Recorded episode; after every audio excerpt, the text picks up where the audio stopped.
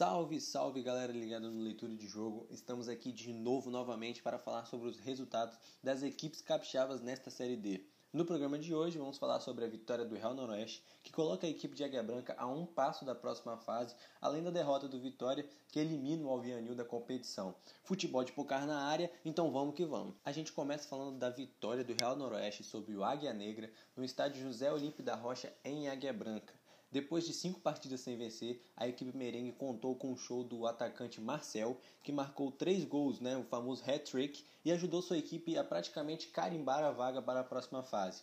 O Águia Negra diminuiu o prejuízo com Rafael após cobrança de pênalti, mas parou por aí sem forças para uma reação. Final de jogo 3 a 1 para o Real Noroeste. Com resultado positivo, os merengues somam 19 pontos e sobem para a terceira posição do grupo. Na próxima e última rodada desta primeira fase, a equipe capixaba viaja até o estado de Goiás para enfrentar o Goiânia no Estádio Olímpico. Todos os jogos acontecem no mesmo dia e horário, é, né, nesse sábado, às 16 horas. Diferentemente do Real, o Vitória foi derrotado pelo Aparecidense pelo placar de 4 a 2 e não tem mais chances de classificação. Após uma pequena arrancada que deu esperanças ao torcedor Alvianil, a equipe não foi capaz de superar a equipe goiana e de forma decepcionante se despede da competição de forma precoce.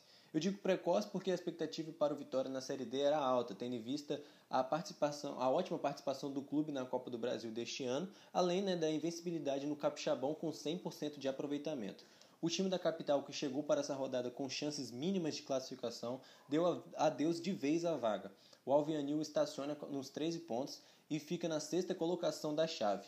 Na última rodada, o Vitória recebe o Goianese no estádio Salvador Costa, lembrando né, que todas as partidas devem acontecer no mesmo horário. O clube agora vira chavinha já pensando no campeonato estadual, onde enfrenta o Estrela pelas quartas de final do Capixabão.